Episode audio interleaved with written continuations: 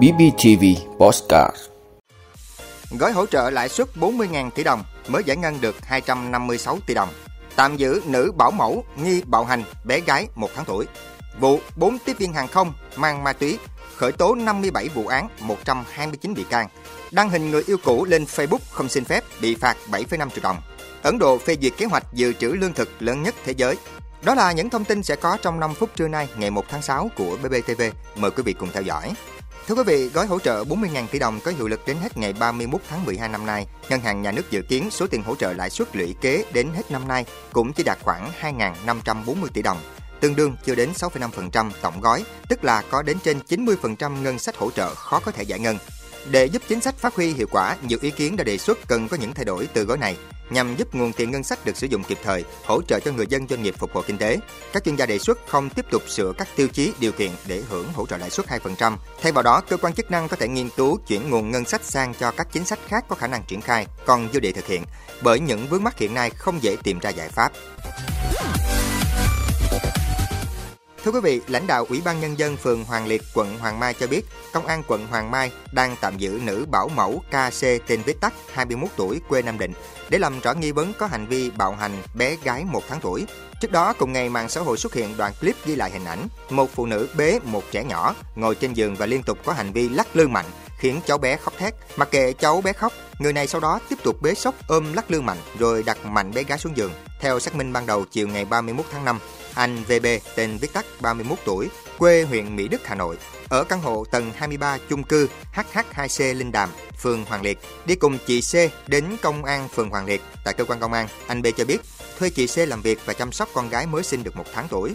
Ngày 31 tháng 5, anh B xem camera tại phòng ngủ của con thì phát hiện khoảng 2 giờ cùng ngày chị C có hành vi bạo hành với bé nên yêu cầu chị này đến công an phường làm việc. Qua làm việc, anh B cho biết hiện con gái anh sức khỏe ổn định, không có thương tích gì nên anh không trình báo cơ quan công an, không yêu cầu xử lý đối với chị C. Mục đích của anh B là răng đe chị C để không tái phạm và nhận thức việc làm của mình là sai. Công an phường Hoàng Liệt đã lập biên bản báo cáo công an quận Hoàng Mai phối hợp xác minh theo quy định. Hiện cháu bé đang được chăm sóc tại bệnh viện Nhi Trung ương. Thưa quý vị, liên quan vụ trong hành lý 4 tiếp viên hàng không có ma túy, đến nay công an cảnh sát điều tra công an thành phố Hồ Chí Minh đã khởi tố 57 vụ án, khởi tố 129 bị can về tội mua bán, vận chuyển, tàn trữ trái phép chất ma túy, không tố giác tội phạm và che giấu tội phạm, xử lý hành chính 37 đối tượng, thu giữ gần 60 kg ma túy tổng hợp các loại, hai khẩu súng và nhiều tăng vật khác có liên quan. Qua điều tra bước đầu, công an xác định từ giữa năm 2022 đến thời điểm bị bắt, các đối tượng đã mua bán hơn 109.000 viên thuốc lắc, 80 kg ketamin, ma túy đá và 3.000 gói nước vui dạng ma túy mới với tổng số tiền giao dịch hơn 52 tỷ đồng. Trước đó, thực hiện nghiêm ý kiến chỉ đạo của lãnh đạo Bộ Công an, Giám đốc Công an thành phố Hồ Chí Minh đã chỉ đạo cơ quan cảnh sát điều tra Công an thành phố Hồ Chí Minh huy động nhiều lực lượng của các phòng nghiệp vụ, công an quận, huyện và thành phố Thủ Đức tập trung thực hiện đồng bộ các biện pháp nghiệp vụ điều tra, truy xét toàn bộ đường dây vận chuyển trái phép chất ma túy từ Pháp về sân bay quốc tế Tân Sơn Nhất, phát hiện vào ngày 16 tháng 3. Công an thành phố Hồ Chí Minh và các đơn vị phối hợp đã làm rõ chuyến hàng phát hiện vào ngày 16 tháng 3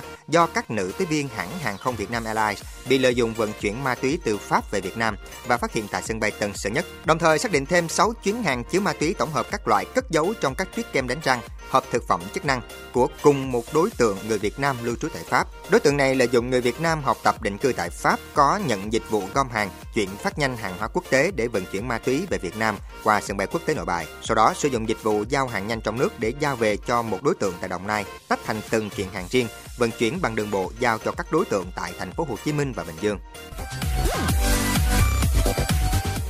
Thưa quý vị, Công an tỉnh Đồng Tháp cho biết Công an huyện Tháp 10 đã ra quyết định xử phạt hành chính đối với Lê Văn Như Ý, sinh năm 1996 ở Kiên Giang, vì tiết lộ thông tin cá nhân và hình ảnh đời sống riêng tư, bí mật của người khác mà không được sự đồng ý. Theo hồ sơ vụ việc, Như Ý có mối quan hệ tình cảm với chị T, tên viết tắt, quê Đồng Tháp, nhưng cả hai đã chia tay từ năm 2022. Từ đầu năm 2023, vì muốn nối lại tình xưa, Ý đã nhiều lần liên lạc với chị T, đề nghị quay lại nhưng không được đồng ý. Tới ngày 13 tháng 3 năm 2023, Ý đăng tải một số hình ảnh và video của chị T lên Facebook cá nhân.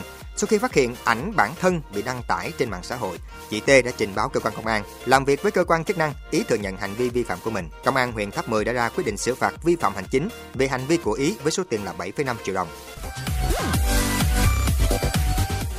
Thưa quý vị, chính phủ Ấn Độ vừa công bố kế hoạch hình thành hệ thống dự trữ lương thực, được coi là lớn nhất thế giới, có tổng trị giá lên tới 12,5 tỷ đô la Mỹ. Theo dự tính, mỗi kho chứa lương thực được xây dựng theo chương trình sẽ có công suất lên tới 1.000 tấn. Đây là một phần trong kế hoạch mở rộng các cơ sở dự trữ ngũ cốc của Ấn Độ, bổ sung năng lực cho khu vực kinh tế hợp tác. Tổng năng lực dự trữ lương thực của Ấn Độ hiện ở mức là 1.450 triệu tấn.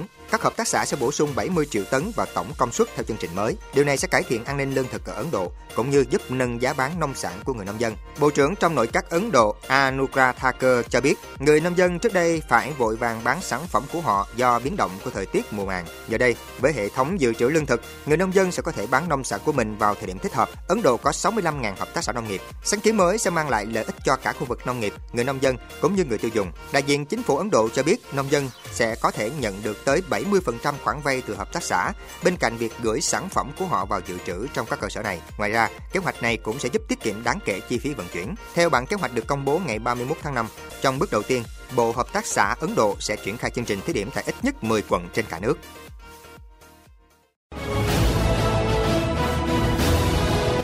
Vị đã luôn ủng hộ các chương trình của Đài Phát thanh truyền hình và báo Bình Phước. Nếu có nhu cầu đăng thông tin quảng cáo ra vặt, quý khách hàng vui lòng liên hệ phòng dịch vụ quảng cáo phát hành số điện thoại 02713 887065.